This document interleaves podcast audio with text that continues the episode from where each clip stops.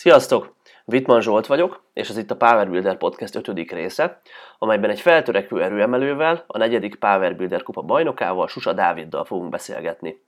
Dávid sporthoz való hozzáállása azt gondolom mindenki számára példaértékű lehet. Ő az a versenyző, aki bár nem rendelkezik kiemelkedő genetikai adottságokkal, mégis az évek alatt szép erőszintet épített fel tudatos, kemény munkával. A következő egy órában egy csomó olyan dologról fogunk beszélgetni, amiből ti is tanulhattok, profitálhattok majd. Például kifaggatom Dávidot arról, mely változtatások hozták a legnagyobb eredményeket az edzéseiben az elmúlt időszakban, hogyan épült fel a Power Builder kupára való felkészülése, és beszélünk arról a mentális hozzáállásról is, amelyet ez a sport megkíván. Jó szórakozást hozzá!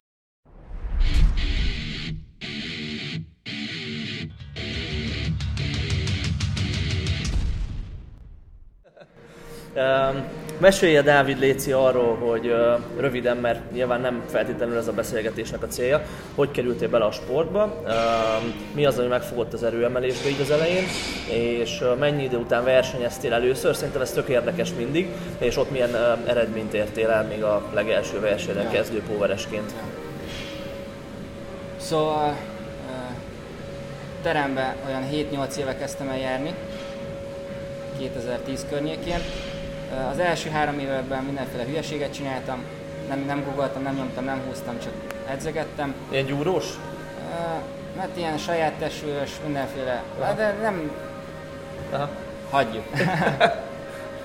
mm, és szerintem mielőtt erőemelni kezdtem volt, majdnem két év mögöttem, amikor már googoltam, nyomtam, meg húztam, de, de nem kifejezetten azzal a célzattal, hogy minél erősebb legyek bennük, vagy ilyesmi, csak csináltam ezeket a gyakorlatokat 2014 őszén ez volt lassan négy éve. Igen, 2014 uh, októberében döntöttem úgy, hogy erőemelni fogok. Aha.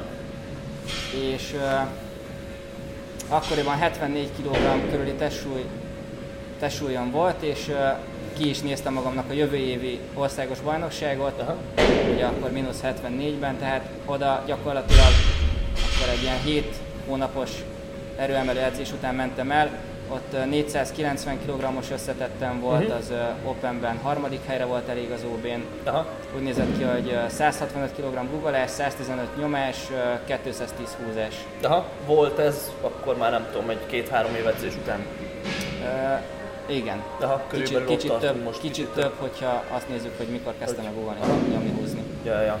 490, és csak hogy ugorjunk egy kicsit, ehhez képest tartasz most ott a negyedik PVB kupán volt a legjobb összetetted eddig, ha jól tudom. az 630. 630 volt, ami úgy nézett ki, hogy? 230, 145, 255, Aha. és uh, ugye 88 és fél kilóval mérlegeltem, azért az sem egy utolsó dolog, de igen, szóval ez így, akkor 140 kg az összetettemre három év alatt, Aha. 2015. És ez így Igen. szép lassan épült egyébként, tehát nem tudom, fél évről fél évre uh, nagyjából egyenletesen elosztva, vagy voltak Igen. olyan periódusok? Igen. Nem voltak uh, nagy ugrásaim sosem. Aha. Tehát uh, azt mondanám, hogy stabilan ilyen... Az nem gyanús, jó? stabilan ilyen uh, 40-50 kg megy a totálomra egyelőre évente. Aha.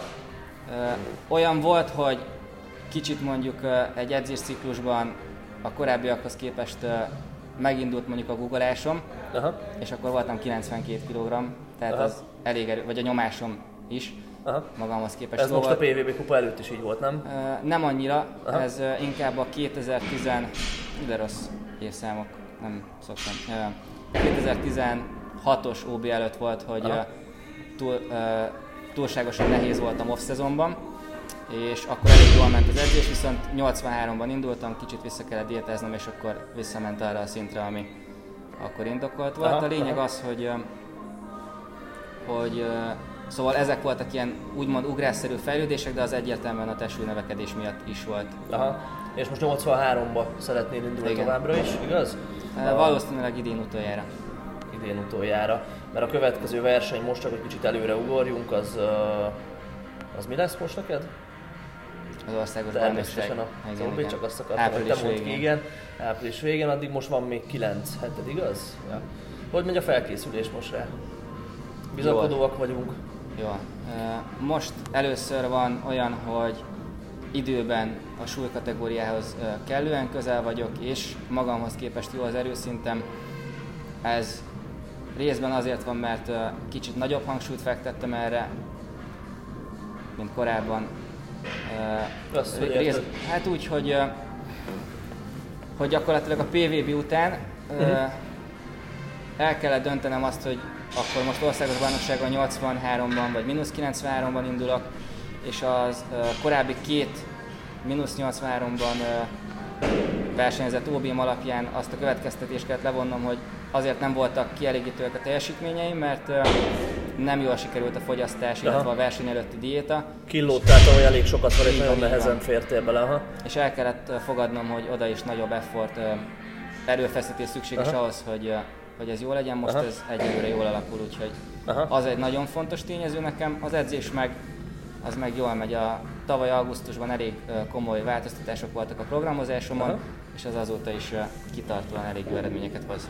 Aha. Igen, ez egyébként egy másik oka annak, hogy szerettem volna ezt a podcastot összehozni, mert mi egyébként nagyon sokat beszélgetünk uh, edzésről, és érdekesek voltak számomra ezek a változtatások, meg szerintem tanultunk az elmúlt fél évben vagy évben sokat egymástól.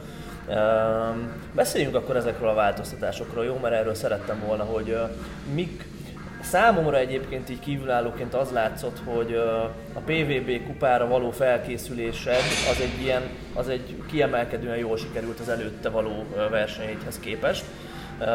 Mármint, hogy nem csak a verseny maga, hanem az edzéseken is jó súlyokat tudtál megütni, és tényleg úgy erősödtél szépen hétről hétre, hónapról hónapra. Miknek tudjuk ezt be? Milyen nagy változtatások voltak ott? Kettő dolgot emelnék ki. Az egyik ugye az, hogy a PVB-re uh, úgy készültem, a PVB kupára úgy készültem, hogy uh, azzal a testsúlyjal mentem oda, ami az adott időben természetes Aha. volt, tehát nem előzte meg diéta vagy fogyasztás vagy ilyesmi. Ez nálam fontos volt, abban, hogy kiegyensúlyozott volt a felkészülésem. Aha. Uh, ami a programozás részét illeti, uh, most megyünk bele a programozásba, vagy? Azt gondolom, igen. Bár egyébként ezt most, amit mondtál, ez kicsit árnyalhatja szerintem azt, hogy már az off-szezon beli edzéséd is jobban mentek, mint, mint az előző versenyekre uh, történő off-szezon felkészülésed. Nem látom ezt így kívül. De jól látod, viszont itt ugye meg el kell mondani azt, hogy a, a, mind a 2016-os, mind a 2017-es OB előtt úgy nézett ki a felkészülésem, hogy hónapokig diétáztam, elég uh, rossz eredményekkel, egyszerűen ne, nagyon uh, alacsony kalóriabevitelen is rossz fogyást produkáltam. Tehát hamar elkezdted már a diétát, csak és nem, nem, ment. nem jött Aha. össze, pedig én elég, uh, elég kompetens vagyok a kalóriaszámolásban, meg így a testsúlyom menedzselésében, de ugyanakkor ennél a két felkészülésnél nem jött össze, Aha. és erre még rávízhajtottam, és ezért, de tehát az edzések azért nem mentek olyan jól, mint mondjuk a PVB előtt, mert elég szigorú diétában voltam. kalórián voltál, aha. A PVB-nél erről nem volt szó, ezért ez az edzéseken ja, is vágom, aha, meglátszott, aha. szóval e, igen, így, így értem azt, hogy aha, az edzések aha. ezért voltak ott jobbak, és így a versenyteljesítmény is. Milyen különbségről beszélünk egyébként, csak így kicsit térjünk már ki erre kalória szinten. Mennyivel diétáztál körülbelül, és mi, mi most az, amin Jó. szinten tartottad magad, vagy ilyesmi? Tehát mondjuk a, a 2017-es OB előtt, ami diéta meg fogyasztás szempontjából nem jött össze olyan jól, ott az utolsó hónapban már 1800 és 2000 közötti kalóriabevitellel éltem, úgy, hogy ilyen 87 kg voltam. Aha. Na most ehhez képest 2600 körül leszek, és 86 kg vagyok stabilan. Tehát itt egy picit jobbak az állapotok. A, a PVB előtt azt mondanám, hogy ilyen 2008-3000 körüli bevitelem volt, és akkor 88-89 voltam. Aha. Hát ja, azért ez elég nagy különbség. És most uh, azt mondod, hogy szépen megy lefele a súlyod, és bizakodóak vagyunk ilyen szinten. Most most már tartom a súlyomat lassan két hónapja 86 kg, ennél Aha. nem akarok lejjebb menni. Aha. Ez egy olyan súly, amiről én kényelmesen be tudok fogyasztani. Ja. És e- ez a súly, uh, igen. Tehát innen egy vízhajtásnyira vagy gyakorlatilag igen, most a, a kategóriát. A vízhajtással sosem volt bajom, inkább az, hogy az kombinálva azzal, hogy alig tudtam lemenni a Aha. szükséges testsúlyra, volt, ami a problémát okozta. Aha. Tehát kajában nagy változtatások voltak, és akkor edzés, ami nyilván még érdekesebb ennél. Szóval Beszélhetünk gyakorlatokról hát, is külön, meg koncepciózusan is. Uh... Valahogy próbáljuk így pontról pontra Aha. csinálni, mert így Aha. összességében nehéz lenne elmondani, hogy mi volt a legnagyobb, uh-huh. vagy hogy tevődött össze. Um, az előző felkészüléseid uh, során uh, milyen felosztásban edzettél, milyen volumenben és uh, milyen súlyokkal, és ez hogy változott a PVB kupára való felkészülésedbe? Hogyha most technikáról nem beszélünk meg ilyenekről. Igen, igen, igen. Hát a, igazából amit el lehetne mondani az egyik az, hogy korábban inkább ilyen periodizáció szerint edzettem, ami le lett cserélve egy dupra, uh-huh. daily undulating periodizationre.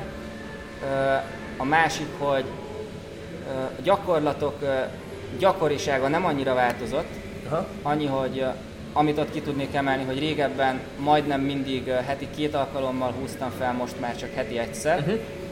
Mm, és ami még nagy változtatás, hogy a munkamennyiségem az csökkent uh-huh. vele, kevesebb a, a tonna mennyiségem, az ismétlés számom, amit Aha. heti szinten belerakok. És ez most nem csak a verseny előtre értendő közvetlenül, hanem úgy általában off is igen. kisebb az edzés, amivel dolgozol.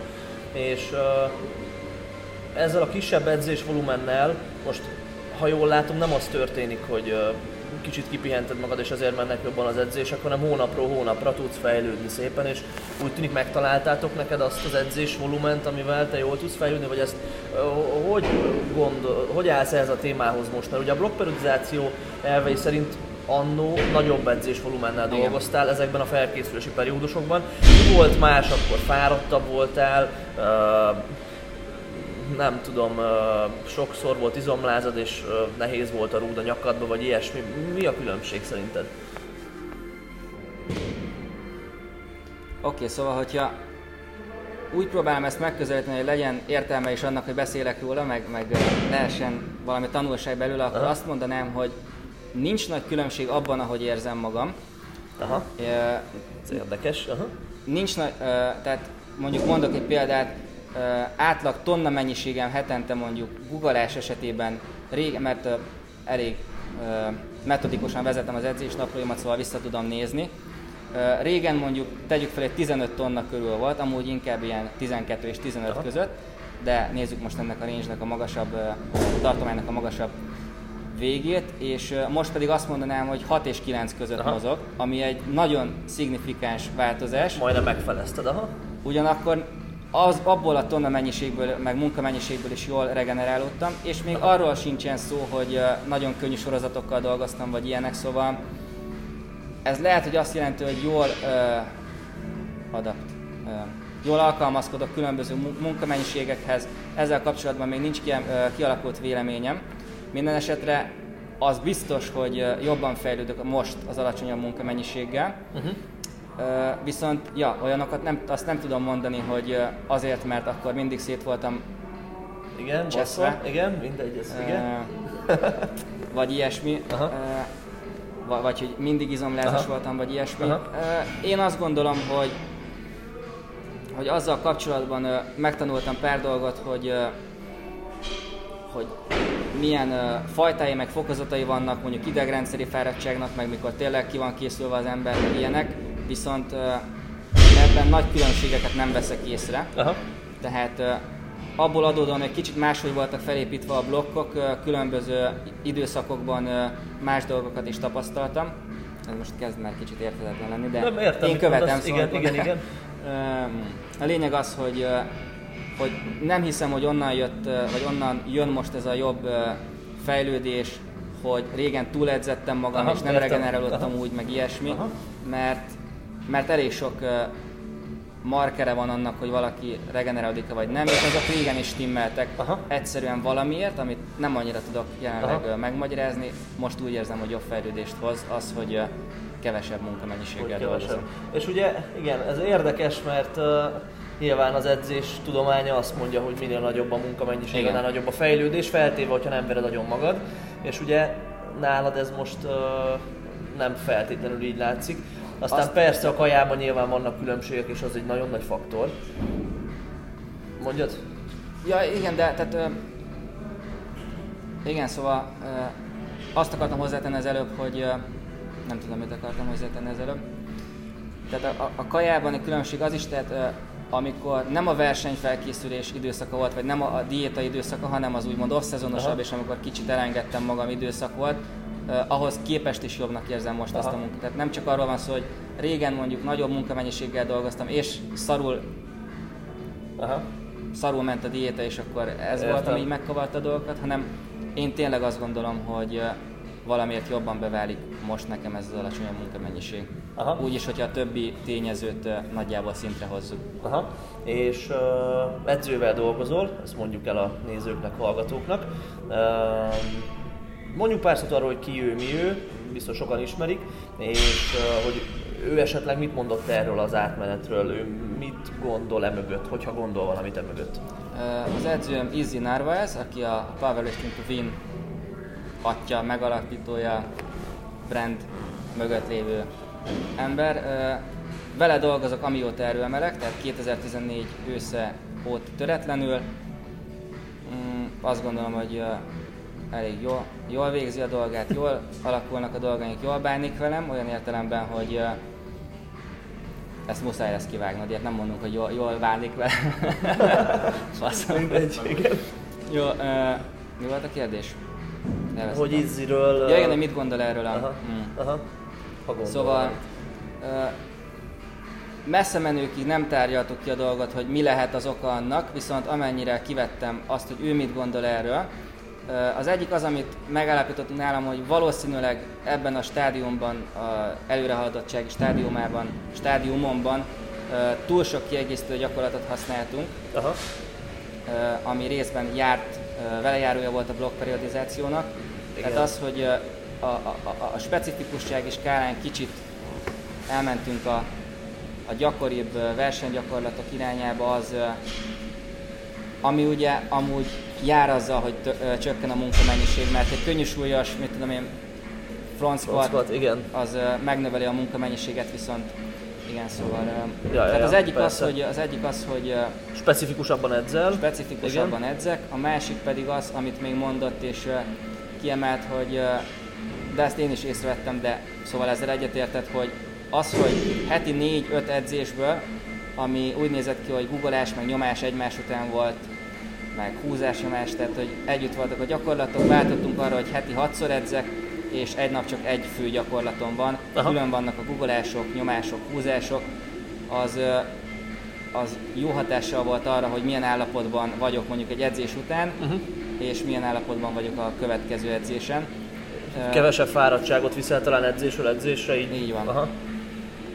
Ugyanakkor. E- ez csak, hogy ne mondjak ellent magamnak, hozzátenném, hogy régen nem volt ezzel bajom olyan értelemben, hogy úgy éreztem, hogy amilyen formában kell lennem az edzéseken, olyan formában vagyok, uh-huh. annak ellenére, hogy egy nap végeztem több gyakorlatot, viszont uh, úgy veszem észre, hogy ennek mégis van előnye Aha. most.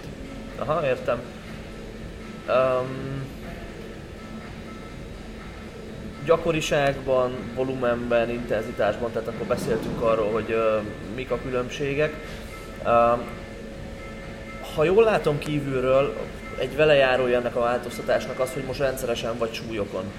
Uh, és a blokkperiodizáció rendszerében nem feltétlen volt ez Igen. így, tehát ott off-szezonban valószínűleg jobban elengedtétek a súlyokat, ott inkább nem tudom, mennyiség növelésére került a hangsúly sok 5-ös, 6-os, 8-as széria.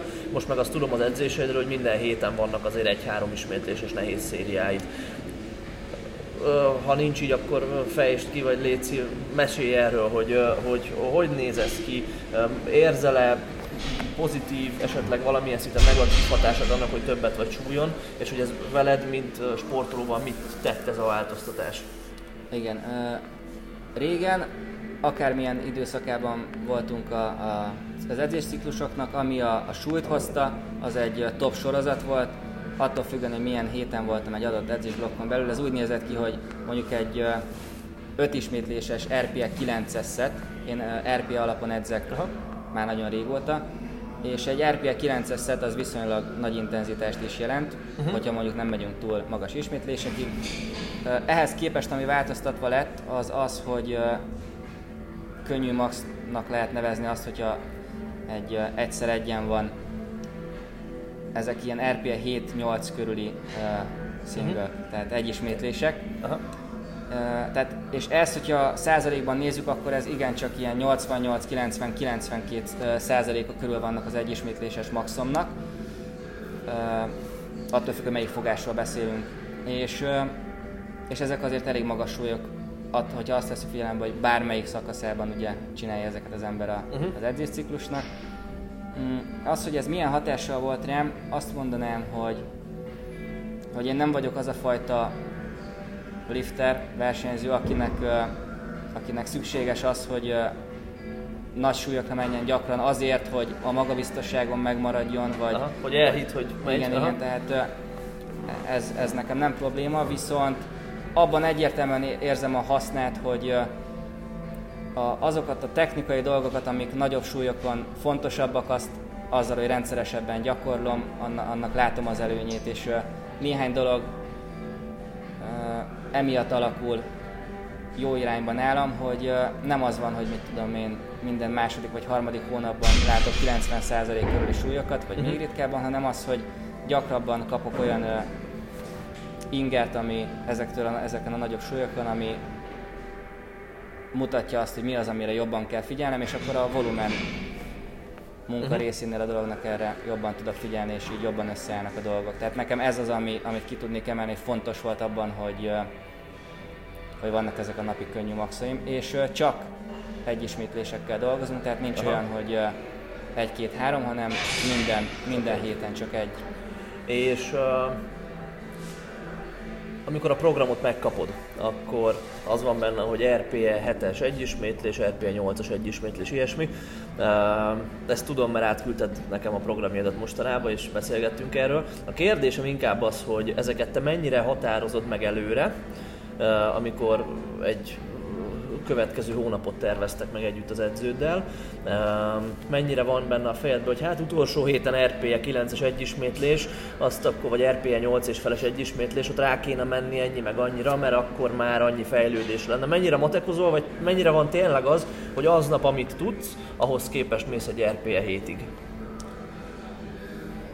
Hogyha, hogyha akarnám, akkor ebből nagyon összetett választ, meg, meg meg hát kérdést is lehetne csinálni. Leegyszerűsítve azt mondanám, hogy elég jól ismerem már magam, és a jelenlegi edzés mennyiségem, meg, meg ahogy fel vannak építve a blokkjaim, elég jól kialakultak olyan értelemben, hogy kiszámítható a teljesítményem. Uh-huh. Tehát négy, hetet, négy hetes edzésblokkokkal dolgozunk, és már több mint fél éve úgy vannak ezek a blokkok összerakva, hogy úgy néz ki, hogy ezekben a blokkokban folyamatosan javuló teljesítményem van. Uh-huh a negyedik hétre viszonylag elfáradok, és már nem biztos, hogy egy ötödik héten fent tudnám tartani ezt a teljesítményjavulást, de olyankor jön a következő blokk, ami egy könnyebb héttel indul, és indul előről az egész. Hát kvázi hullámoztatjátok, és minden hullám végén egy kicsit magasabb Így van. meg. Aha. Viszont abból adódóan, hogy ez jól be van lőve, ezért erre tudok alapozni, mikor uh-huh. megkapom az edzésemet és megnézem a számokat, és tudom, hogy mondjuk ha a harmadik vagy negyedik héten, inkább a negyedik hétre, héten próbálok meg általában PR-okra menni, vagy, vagy nehezebb súlyokra, mármint igen. Ez most akkor... hét volt, amit együtt második csináltuk. Második hét volt, mert PR volt végül is. Igen, Jó. ez most, ez most jól jött ki. Szóval nagyon sokszor van, hogy előre eldöntöm, Aha. de nekem ez azért működik, mert már, ahogy mondtam, ismerem magam, és már van példa arra, hogy tényleg működik ez a hétről hétre teljesítményjavulás. Tehát amikor elkezdtem csinálni ezt a fajta programozást, akkor még nem döntöttem előre, hogy mit szeretnék csinálni a negyedik héten, és amúgy azt még hozzátenném, hogy ez általában csak egy-egy sorozatra vonatkozik, és a többit viszont már tényleg teljesen próbálom autoregulálni, és az adott Igen. napi teljesítményemhez mérni. És még azt is hozzátenném, hogy abból adódóan, hogy elég jól ismerem magam, elég ritkán van, hogy mellé lövök az RP-ekkel először azt gondolom, hogy ha valaki ilyes, ilyen fajta programozásba kezd, akkor érdemes ugye konzervatívabb lenni, és inkább megfigyelni, hogy milyen dolgok történnek egy, egy-két edzésblokkon keresztül, és utána lehet azt tehát, hogyha például én hasonló, nem mondom, Szóval azt javasolnám valakinek, aki hasonló edzéstervezést kap, mint én, hogy először tényleg mindent próbáljon autoregulálni, Igen. ami azt jelenti, hogy ne, azon, ne arról fantáziálgasson az ember, hogy mit csinálok majd a negyedik héten már, amikor megkapod az edzést, Aha. de nálam viszont ez fontos része annak, hogy ott legyen, amikor majd eljön az az edzés.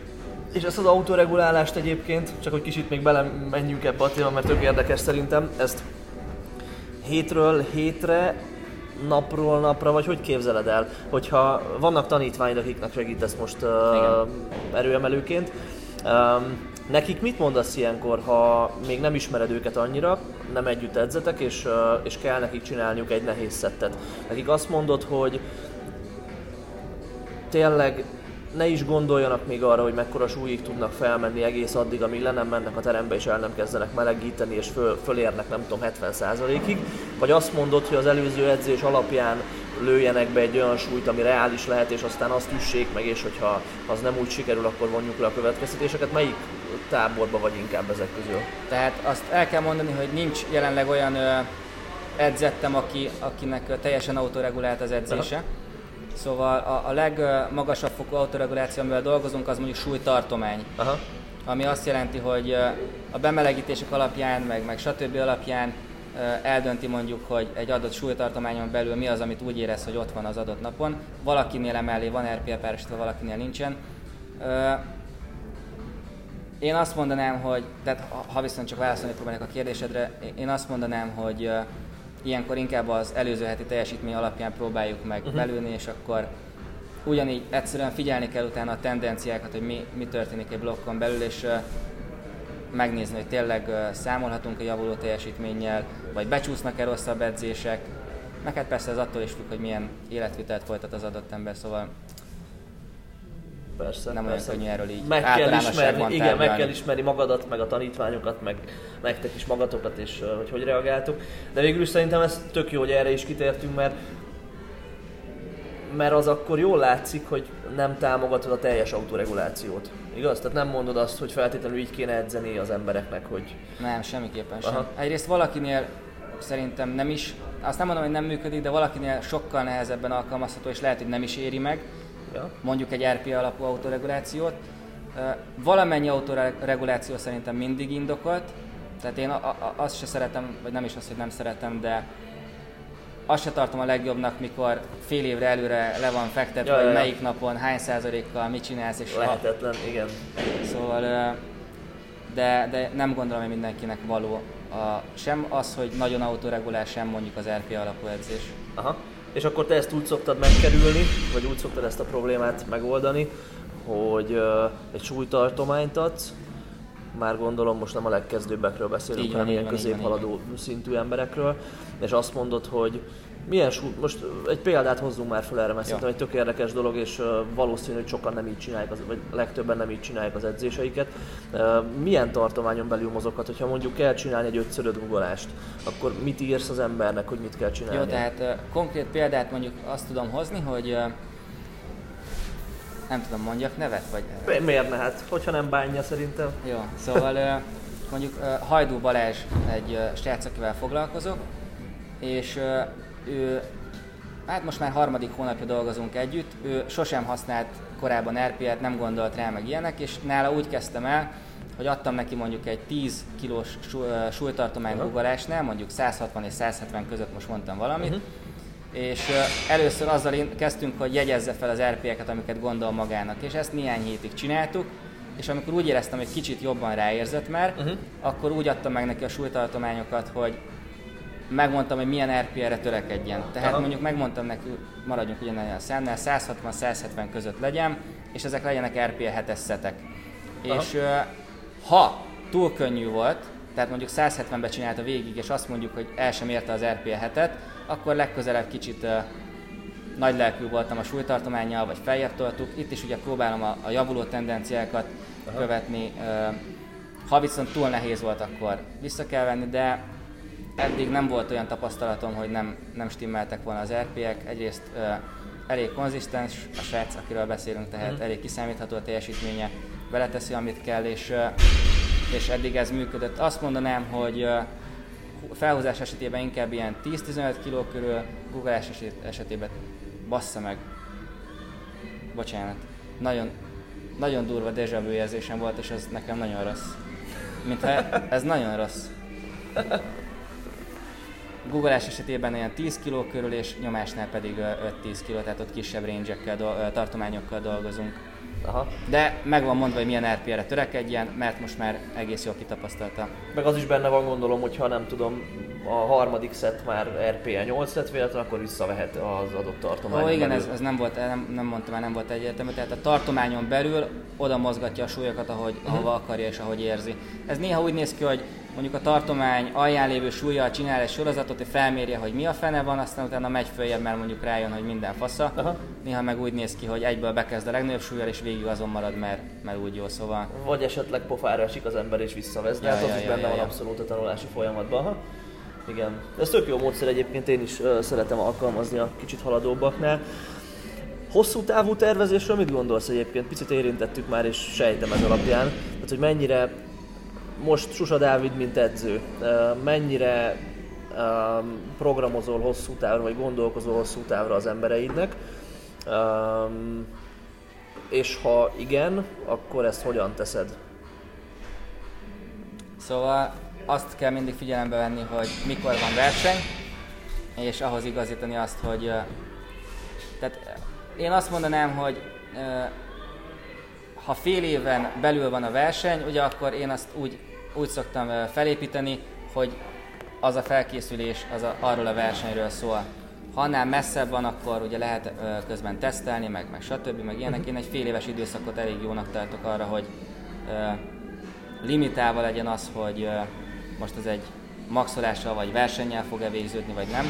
Szóval ez azt is jelenti, Bos, hogy közbeszólok, ne felejtsük utána, miről akartunk beszélni, hogy, hogy fél évben te szerinted érdemes maxolni egyszer, de annál gyakrabban nem feltétlenül érdemes, meg annál ritkábban sem biztos. Hogyha most így általánosságban egy középhaladó emberről beszélünk, aki egy-két éve igen, csinálja ezt az igen, egészet. Igen, hogyha, hogyha egy általánosságban középhaladóról, akkor azt mondanám, hogy nagyjából ezen a véleményen vagyok. Aha. E, és ennyi igazából, szóval a, a tervezés nálam úgy néz ki, én ezzel láttam a legtöbb pozitívumot, hogy négy hetes blokkokban dolgozok majdnem mindenkivel, uh-huh. eddig egy, egy kivétel volt egész konkrétan, amikor hat hetesekben, annak is egyéni oka volt, és a négy hetes blokkokat nyilván eltervezem, hogy nagyjából mit akarok majd ez alatt a, a felkészülés alatt, viszont egymásra épülően csinálom, tehát uh-huh. nem írom meg előre mondjuk a harmadik vagy negyedik blokkot, uh-huh. sőt még a másodikat sem, csak tudom azt, hogy hol mit akarok majd igen, csinálni. fejben megvan az, hogy... Így vagy van. le is írod ezeket egyébként? Kíváncsi Vannak mert... jegyzeteim, igen, Aha. és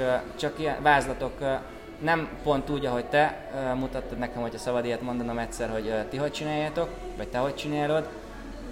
Én inkább csak ilyen jegyzeteket írok, hogy Aha. nagyjából ott mire számítok, hogy jó lesz majd, meg ilyesmi, Aha. de, de nem, nem gondolkodok, vagy nem, hogy mondjam, mm, Szóval, ja, nem, ter- uh-huh. nem csinálom meg a tervezést, csak a következő uh-huh. blokkra. Abszolút, én is azt gondolom ez a, ez a jó út, és, és ez nem egy klasszikus blokkperiodizáció, amiről te beszélsz, amit, amit te követsz, és uh, igazából kimondhatjuk, hogy neked nem is működött az annyira jól, mint uh, kicsit ez a hónapról hónapra való tervezés.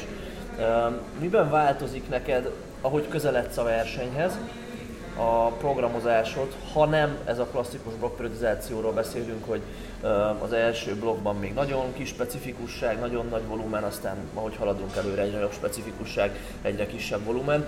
Ha nem így szigorúan erről van szó, akkor, akkor mibe változik neked, illetve a tanítványoknak?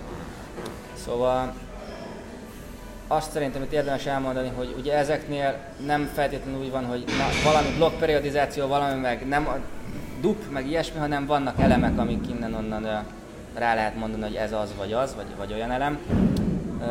Tehát az viszonylag standard nálam is, hogy ahogy közeledik a verseny, hogy picit csökken a munkamennyiség és picit nő az intenzitás. Ez nálam úgy valósul meg, hogy mm, mondjuk két blokkal a verseny előtt mondjuk a nehéz bugoló napomon van egy 3x5 RPL 8-on, és mondjuk a versenyfelkészülés blokkjában ez már mondjuk egy 3x3 RPL 8-on. Uh-huh.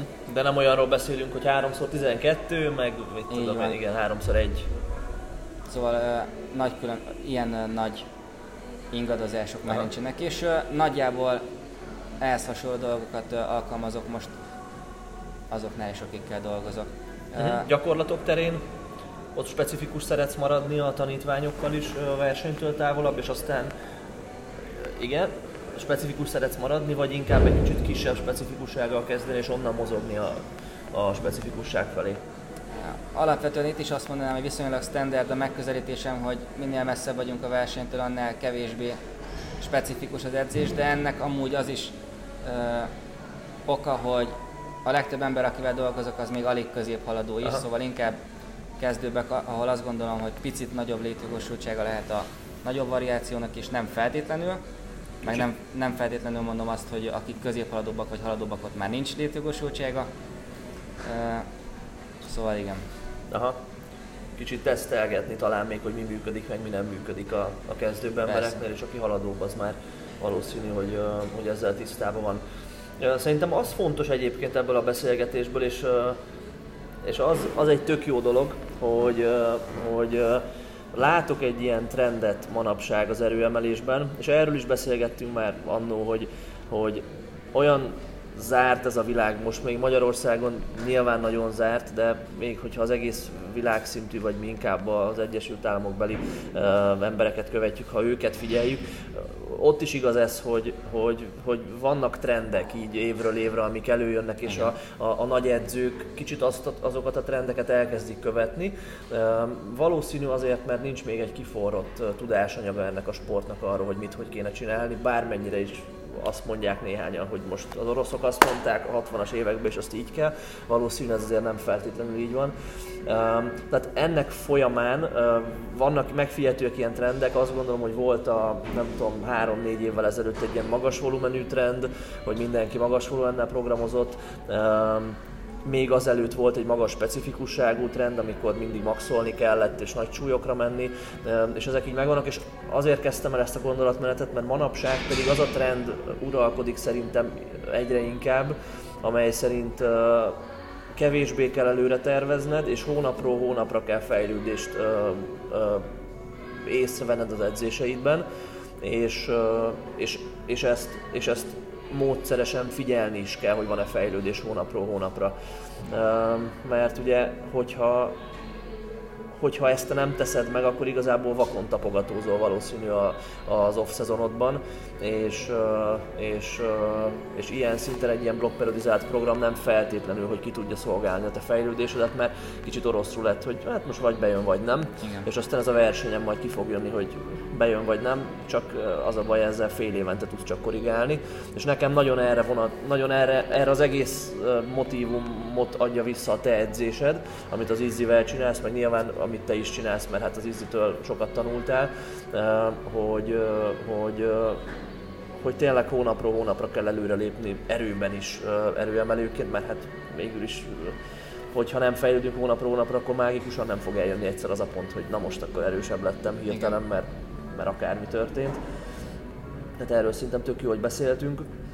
Hozzátennék még annyit, hogy uh, szóval ugye most rólam is beszélgetünk, vagy rólam beszélgetünk, az nem tudom, hogy mennyire hasznos, hogyha azt mondom, hogy én úgy edzek, hogy RPA, vagy 3x3 RPA 80, meg ilyesmi, de ami szerintem levonható tanulság abból, azokból a változtatásokból, ami nálam eszközölve volt, és ami másoknak talán érdekes lehet, az az, hogy mm,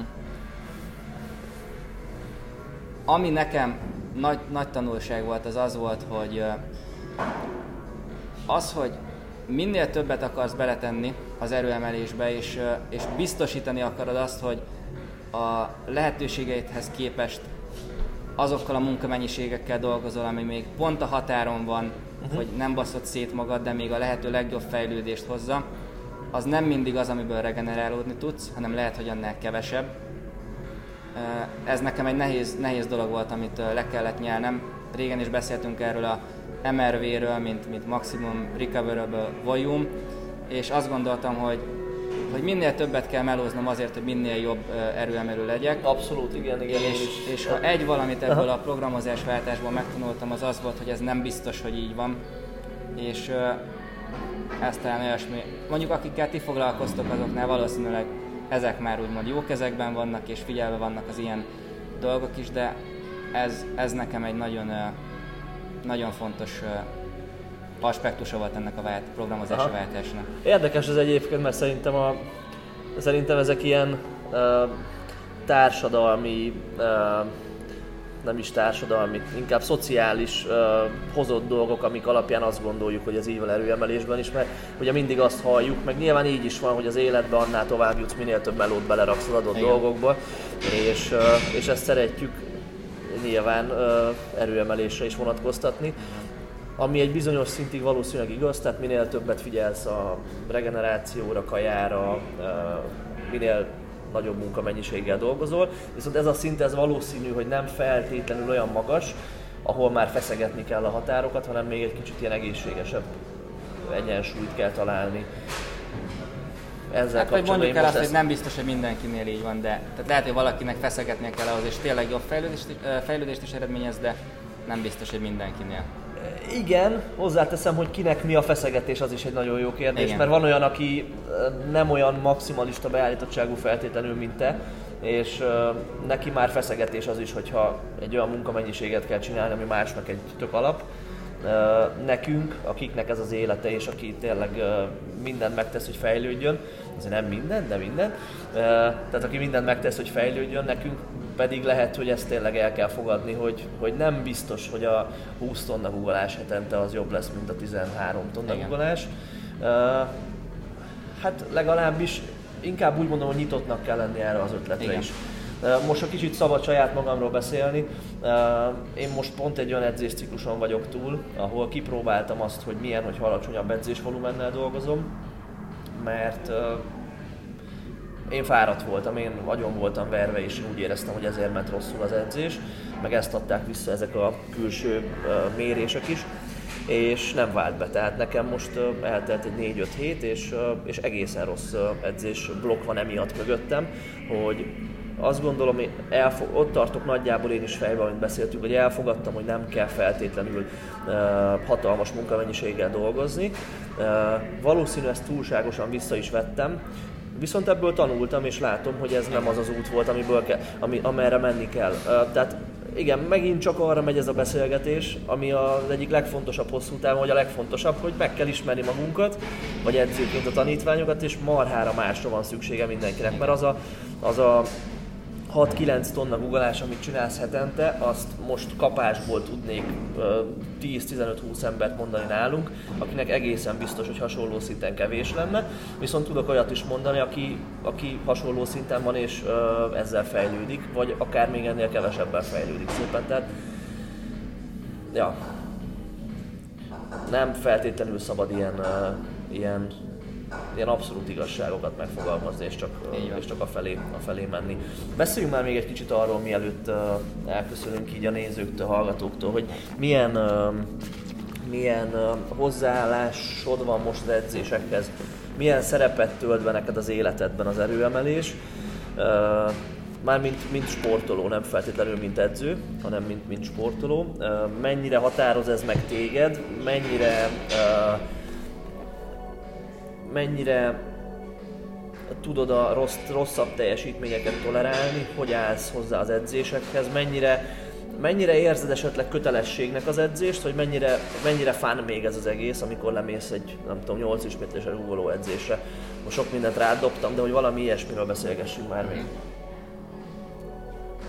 Mm, én azt gondolom magamról már elég régóta, hogy uh, obszesszív személyiségem van, és azért is szerettem bele az erőemelésbe, mert ez egy olyan dolog, ahol ö,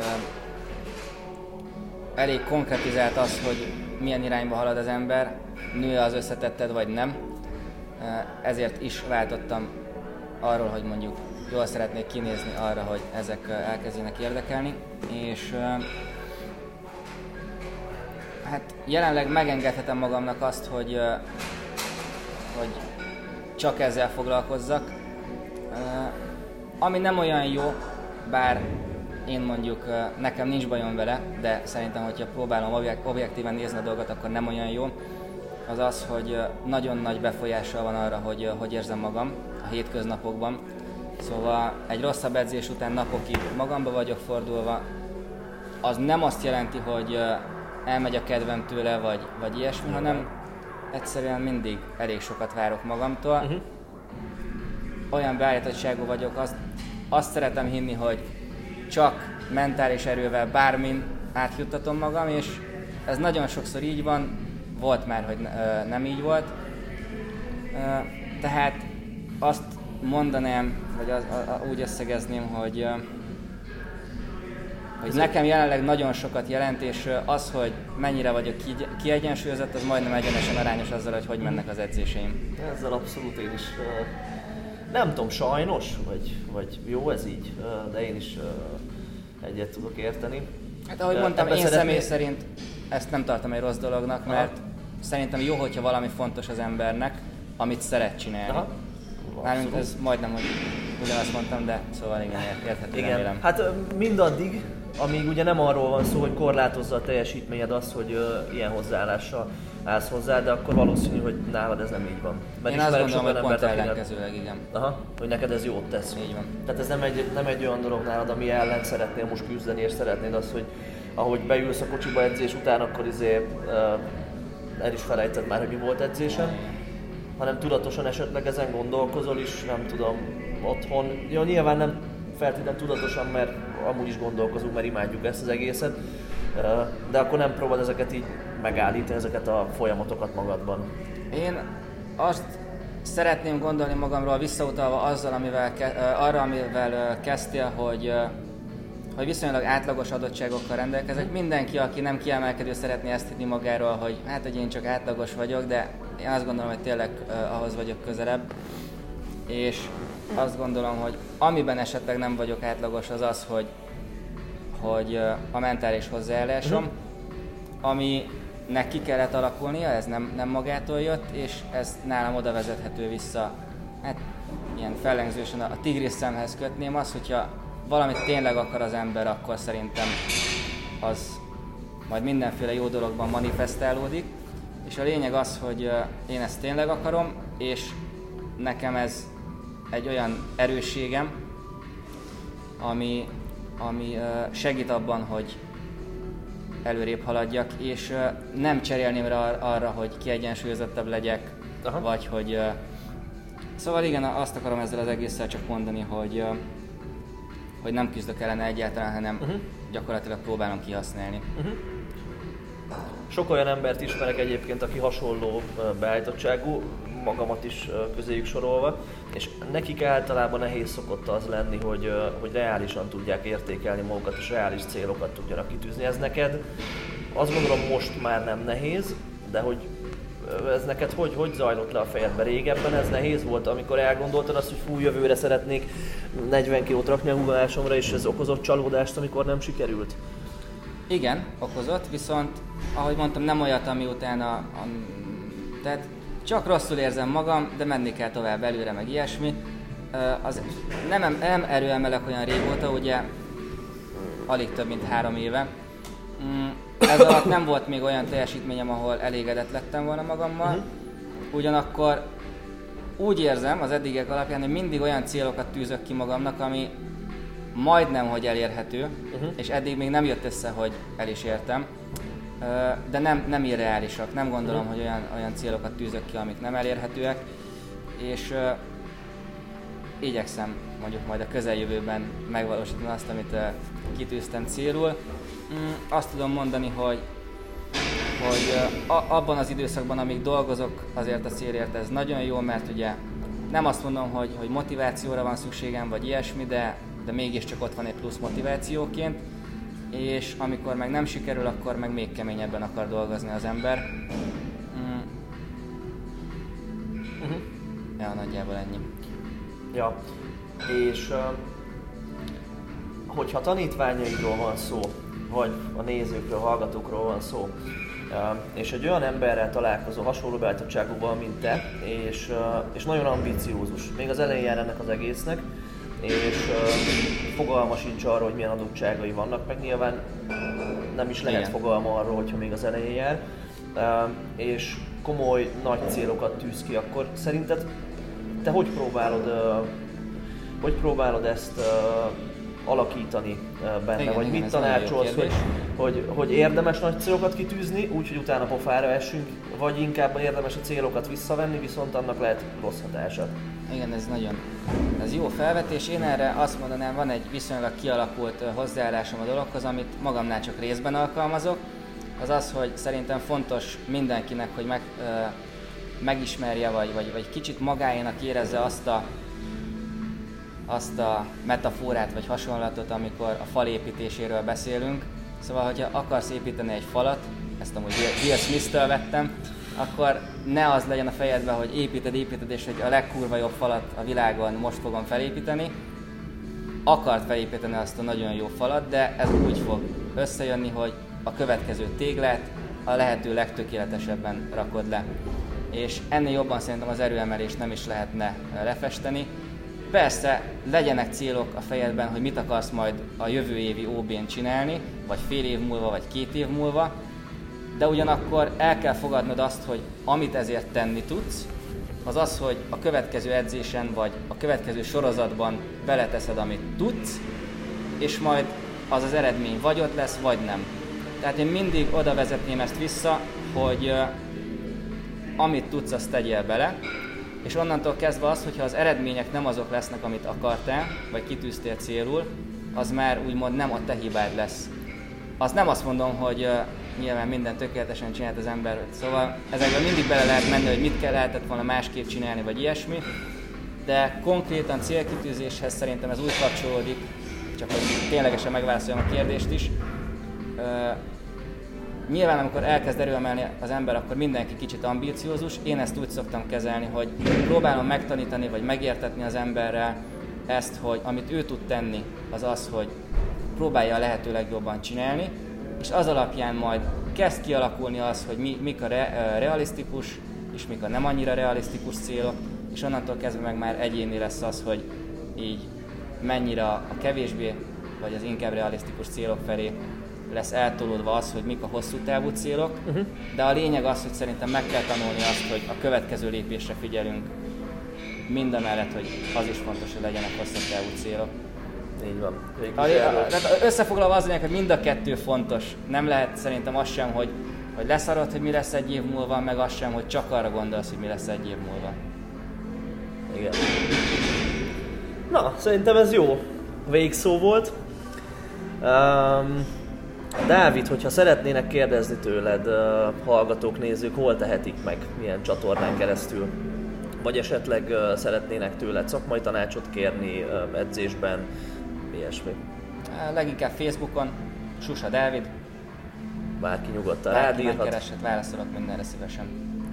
Szuper. Na Dávid, akkor sok sikert kívánok így a Köszönöm. 9 hét múlva lévő uh, OB-re és, és azt gondolom, hogy tök jó beszélgetés volt, és biztos, hogy, hogy motiválódhat, tanulhat belőle mindenki, és, és lesz még ilyen és beszélgetünk majd arról, hogy hogy sikerült az a bizonyos OB. Összejött-e a dobogó, ugye ami a nagy cél, ha jól tudom, a 83-ba. Többek között. Többek között. És, és ja, még egyszer sok sikert kívánok ehhez. Köszönöm szépen. Köszönöm szépen. Köszönöm. Nektek is köszönöm szépen, hogy itt voltatok, és remélem legközelebb is velünk tartotok, majd addig is. Sziasztok!